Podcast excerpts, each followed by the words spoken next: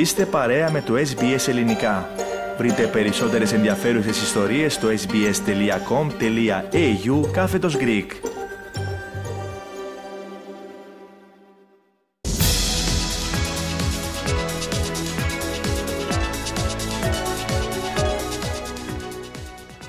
Το Σίδνεϊ θα φιλοξενήσει τους μεγάλους τελικούς της A-League ανδρών και γυναικών, με την απόφαση αυτή να προκαλεί αντιδράσεις από τους οπαδούς του ποδοσφαίρου εκτός της Νέας Νότιας Ουαλίας.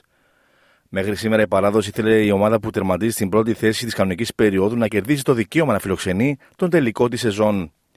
Η κυβέρνηση της Νέας Νότιας Ουαλίας, ωστόσο, φέρεται να κατεβάλει ένα οκταψήφιο ποσό για να εξασφαλίσει τα δικαιώματα φιλοξενίας των τελικών από το 2023. Η Αυστραλιανή Επαγγελματική Λίγκα, η οποία διαχειρίζεται την διοργάνωση, έχει συνάψει συμφωνία με την κυβέρνηση της πολιτείας, η οποία θα έχει ως αποτέλεσμα να διεξαχθεί ο τελικός της A-League το 2023, το 2024 και το 2025 στο Accor Stadium, στο Allianz Stadium ή στο CommBank Stadium. Ο Διευθύνος Σύμβουλος της Αυστραλιανής Επαγγελματικής Λίγκας, Ντάνι Τάουνσεντ, εξέδωσε ανακοίνωση λέγοντας ότι οι φίλαθλοι του ποδοσφαίρου μπορούν τώρα να έχουν το καλύτερο και από τους δύο κόσμους, προσβλέποντας ένα μεγάλο τελικό σε μια καθορισμένη τοποθεσία. Να σημειωθεί πως ο μεγάλος τελικός της A-League των ανδρών της φετινής σεζόν θα διεξαχθεί στις 3 Ιουνίου του 2023, ενώ ο τελικός των γυναικών θα διεξαχθεί στις 30 Απριλίου του ίδιου έτους. Και μιας και μιλάμε για A-League, να αναφέρουμε πως χθες είχαμε αγωνιστική δράση με δύο αγώνες για την 7η αγωνιστική, με τη Melbourne Victory και τη Newcastle Jets να παίρνουν σπουδαίες εκτός έδρας νίκες. Αναλυτικά τα αποτελέσματα είναι MacArthur FC Melbourne Victory 0-1 και Central Coast Mariners Newcastle Jets 1-2. Στα παιχνίδια που προηγήθηκαν είχαμε Perth Glory Western United 2-1, Sydney FC Melbourne City 2-1, Wellington Phoenix Western Sydney 1-1 και Μπρίσμπεν Ροαρ Αδελαΐντ United 1-1. Στον πίνακα και στις πρώτες θέσεις τώρα, η Melbourne City οδηγεί την κούρσα με 16 βαθμούς, ακολουθούν ως δεύτερη Western Sydney Wanderers με 14, τρίτη Adelaide United με 12, την τετάρτη θέση μοιράζονται Sydney FC και Melbourne Victory με 10, ενώ έκτη είναι η Newcastle Jets με 9 βαθμούς.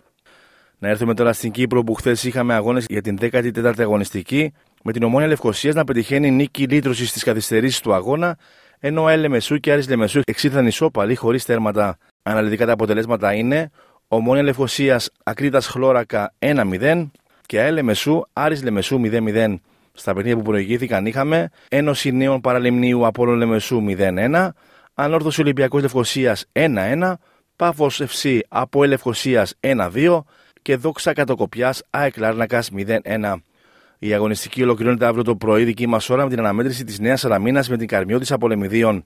Στη βαθμολογία εδώ, πρώτος είναι ο ΑπόΕλ με 33 βαθμούς, ακολουθεί η δεύτερη Πάφος με 31, τρίτη η ΑΕΚ Λάρνακας επίσης με 31, τέταρτος ο Άρης Λεμεσού με 30, πέμπτος ο Απόλλων Λεμεσού με 22 βαθμούς, έκτη Ομόνοια Λευκωσίας με 22, έβδομη Ανόρθωση με 18, όγδοη Νέα Σαλαμίνα με 16, ένατη ΑΕΛ Λεμεσού με 15 βαθμούς, όσους έχει και η Καρμιώτισσα Πολεμιδιών, 11η Δόξα Κατωκοπιάς με 11 βαθμούς, όσους έχει επίσης η Ένωση Νέων Παραλιμνίου, 13ος Ολυμπιακός Λευκωσίας με 8 και ο Ραγός ο Ακρίτας Χλώρακα με 7 βαθμούς. Να σημειωθεί πως Απόλλων, ΑΕΛ, Νέα Σαλαμίνα και Καρμιώτισσα έχουν από ένα παιχνίδι λιγότερο. Στο σημείο αυτό να ακούσουμε πως διαμορφώθηκε αποτέλεσμα στο μοναδικό παιχνίδι που είχαμε σκορ σήμερα, αυτό της Ομόνοιας με τον Ακρίτα Χλώρακα. Η περιγραφή του καναλιού Sita Vision. Ο Λέτσιαξ στο γύρισμα, ο Παπουλής. Κούσουλος κάνει καλό κοντρόλ. Ο Μπέζους κερδίζει τις κόντρες στο σουτ, γκολ! Στο 95! Μπάζερ μπίτερ από τον Ρωμάν Μπέζους. Η Ομόνοια βρίσκει το γκολ στο φινάλε. Στο μπάσκετ τώρα, για την ένατη αγωνιστική της ελληνικής μπάσκετ λίγκ, σήμερα το πρωί είχαμε ΠΑΟΚ Ολυμπιακός 68-88.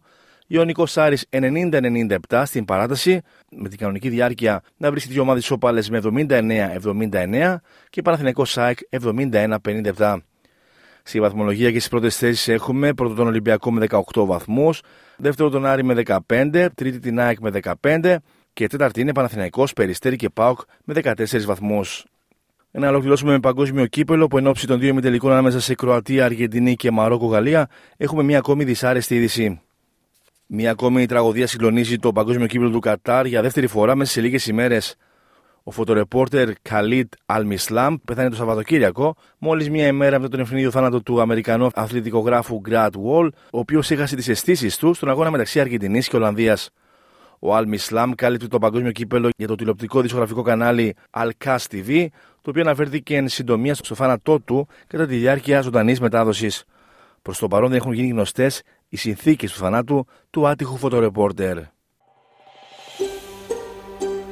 Θέλετε να ακούσετε περισσότερες ιστορίες σαν και αυτήν? Ακούστε στο Apple Podcast, στο Google Podcast, στο Spotify ή οπουδήποτε ακούτε podcast.